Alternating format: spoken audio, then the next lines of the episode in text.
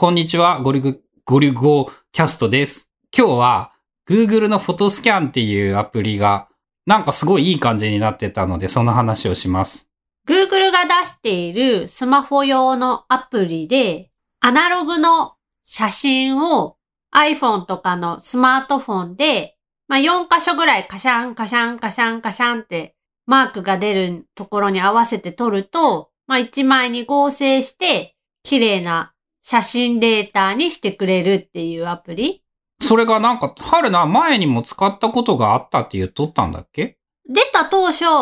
試してみて、で、そこまで感動、その当時はそこまで感動しなかったから、多分精度が低かったって感じなのかな。その、スキャナーとかでスキャンしたやつの方がやっぱ綺麗っていう結論になったんだけど、今年の？10月、11月ぐらいに、うちの幼稚園が、その、カメラマンさんが撮ってくれる写真というのが未だにアナログの写真で配られるというシステムのために、紙の写真をどうにかしてデジタルにしないと、むしろ我が家では活用機会がなくなってしまう。最近、そういう幼稚園とか小学校でもデータで販売してくれるところっていうのは増えてるんだけど、うちの幼稚園は、注文はウェブ上、あーと、見るのはウェブ上からできて、サンプルっていう透かしが入ってるやつだよね。で、番号を申し込み用紙の封筒みたいなのに書いて、お金を入れて幼稚園に持っていくと、写真がもらえるシステムで、まあ、買うのは4、5枚程度。まあ、結局、一人のカメラマンの人が撮ってるんで、映ってるのがそのぐらいしかないっていうのもあるんだけど、そんな程度なんだけど、まあ、やっぱ、俺たちが撮るのとは違う目線で撮られている写真という意味でも欲しいから買うんだけど、デジタル化が面倒というか、厄介なんだよね。で、春菜がふと思い立ったの？その時ね、なんかリビングにいて、で、そこに写真、子供が持って帰ってきた写真があって、これを仕事場に持って上がって、スキャナーでスキャンするのはちょっとめんどくさいなって思って、iPhone でなんかできんかったっけっていうので思い出してやってみたら、めっちゃ綺麗に撮れて、あ、もうこれでいいやんってなった。使ってみてね、もう驚きっていうか、多分生写真をスキャナーで取り込むよりも解像度がまず上がるよね。なんか4枚だったっけ？複数枚の写真を撮って合成することによって光とかのそのアナログのカメラで撮る映り込みみたいなのが 目で見た限りゼロになっていてで、次目も目で見る限り全くわからんくって、これはもうソフトウェア、完全にソフトウェアの力なんだけど、多分スキャナーより綺麗。うん、これはね、パッと見て、わ、すごいなって思ったぐらいには綺麗で、まあ、要は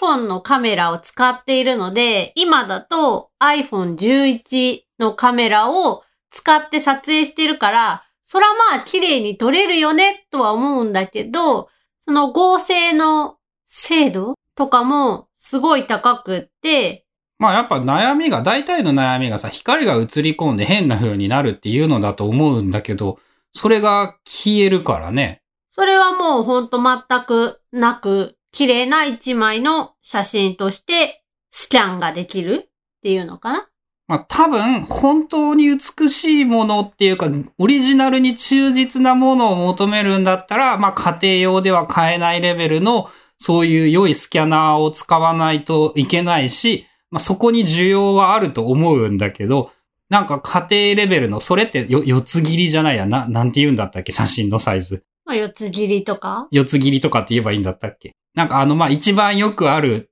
ちっちゃい、はがきよりちょっとちっちゃいぐらいのやつの写真を取り込む程度なら、もう、まあ、100枚、200枚あったら別だけど、数枚のそういう写真だったらもう、こっちでやった方がいいって思える感じだった。まあ、手軽さがあるよね。そのスキャナーでやろうと思ったら、スキャナーのこう電源を入れるとか、何かとこう接続するとか、ちょっと手間かかるやん。今簡単になったとはいえ。まあ、手間よりもやっぱそのスキャナーを持っているか持っていないかっていう話とか、スキャナーの設置場所とかそういう問題の方がでかいんじゃない？でも、やっぱ写真で普通に撮っても綺麗にできないものをソフトウェアで何とかしてしまえっていうのは、まあ、思いつくんだけど、ここまでもうできるんだっていうレベルだったね。でさ、そうなったらさ、写真取り込みはもうスキャナー使うより、Google フォトスキャンの方が良くなってしまうじゃん。春菜って今さ、スキャンスナップはまだ普通に使ってる？あ、めっちゃ使っている。ほぼ毎日動かしてるんじゃないっていうぐらい。基本的に取り込んでいるものは、レシートのみ。あ、もう他の紙は取り込まない。あー、まあ、たまにその納品書みたいな何かが送られてきた時の商品情報が載っているものとかはスキャンしたりするけど、それ以外はもうない。レシートのみ。で、レシートの取り込みは、まあ、そそうだね。Google フォトスキャンではできない。カメラで撮っても、別に目的は果たせるやんまあ、目的は果たせるけど、例えば iPhone の標準カメラでは、写真撮っただけだと JPEG 画像になっちゃうやん。でも、JPEG じゃなくて PDF で欲しいとかってなった時に別のそのスキャナーアプリみたいなのを使わないといけなかったりとか、あとは単純にそのレシートの話で言うと、まあ毎日結構な数のレシートがスキャンする必要があって、それをいちいち iPhone でスキャンするっていうのは、あんまりやりたくない。めんどくさい。その整理整頓のめんどくささとか、まあ、写真で撮ってしまった写真アプリに入ってそれを整理しないといけないとかそういうのもあったり。あとはさ、レシートって長いやつ、スーパーとかで買い物すると結構長いまあ、30センチとは言わないけど、30センチ近くなるレシートとかも普通にあるやん。で、それを iPhone のカメラだけで撮ろうと思ったら、まあ、合成するこの上の部分取って下の部分取ってみたいな、そういうことができるアプリももちろんあるけど、結局、何回もカシャンカシャン取らないといけなくなって、ちょっと大変。で、もうスキャンスナップ使った方が楽。で、今 IX1500 からそのレシートトレイみたいなのがついて、あの、ここにレシート入れればずれないよっていうやつだよね。普通の紙も突っ込めるし、そのレシートトレイのところにレシート、細い幅のレシートとちょっと太めのレシートが入る2種類の太さのあるトレイみたいなのがついたから、そこにさ、簡単に入れれる。だから5、6枚適当にピピャって突っ込んで、えースキャン押すと、あとはもう自動でカシャンカシャンカシャンカシャンやって、で、さらに今はスキャンスナップホームっていうパソコンのソフトと連携させて使っているので、レシートのお店の名前とか、レシートに入ってる日付から勝手にファイル名がつく。これが非常に便利。あれがさ、そのスキャンスナップエバーノートエディションでかつてやりたかったことが、こう、スキャンスナップホームだと、だいぶ実現してるってイメージだよね。多分これはスキャナーの問題じゃなくって、そのソフトウェアの方のスキャンスナップホームが賢くって、レシートからその日付の部分を抽出して、それをファイル名にとか、まあ、ファイル名のその付け方も自分である程度はできるのね。日付とそのお店の名前とか、日付と書類の名前とかっていう組み合わせを自分で選んだりとか、順番変えたりとかはできるので、で、春菜そういうの結構こだわりがあって、あれなんだよね。日付フォーマットはこうがよくって、日付なんかお店の名前用途みたいな、こうそういうのをちゃんと自分で決めれるようにしたいみたいな。そう、それがスキャンスナップフォームならちゃんとできるからすごくよくって。で、レシートとかもさ、後からなんか見つかって古いレシートが出てきたとかってなっても、そのスキャンスナップフォームでやってると、ちゃんとレシートの日付で判断してくれる。ああ、その10月、11月になって9月10月のレシート出てきても、確かあれ項目もあるんだよね、そういう。そう、スキャンスナップフォーム内で並び替えっていうのができて、現行の日付順に並び替えるってすれば、その中に認識されている日付レシートの日付とか書類の日付順に並び替えることができるので、まあやっぱそれを考えると、だいぶやっぱ今でも重要。重要だね。あとね、すっごい適当に突っ込んでも、斜めにこうスキャンして出てきても、ちゃんと綺麗なデータになっている。そこもその、細かいけど雑な春菜さんと相性がいいんだよね。本当に雑にね、入れてもね、ちゃんと四角く綺麗にしてくれるし、あと、重なり感知もめっちゃ賢くって、これ2枚なんか重なってるって言って、エラーですぐ止めて教えてくれる そういうのは、その、いっぱい貼るのは雑に入れるのは自然にやってしまうんやな。ある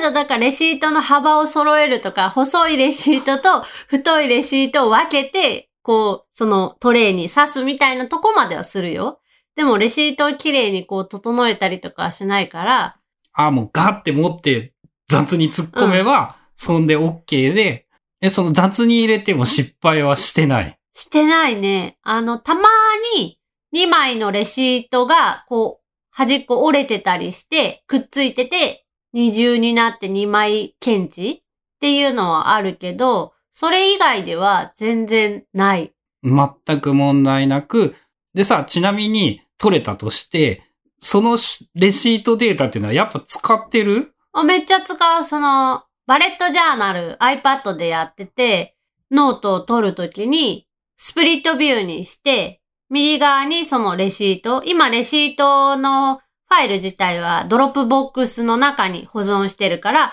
ドロップボックスアプリとかファイルズアプリでそこを参照して、レシートを見ながら、左側に GoodNotes 5を出してノートを表示させて、日記とか家計簿的なものを全部もうほぼそれだけ？それだとさ、なんか、もう別にそのスキャンという間をかませずに、ただレシートを横に置いて iPad に書けばいいじゃんって思うんだけど。例えば、レシートを日付順に見ていきたいとか、あとは、リビングとかでゴロンってこうしながら、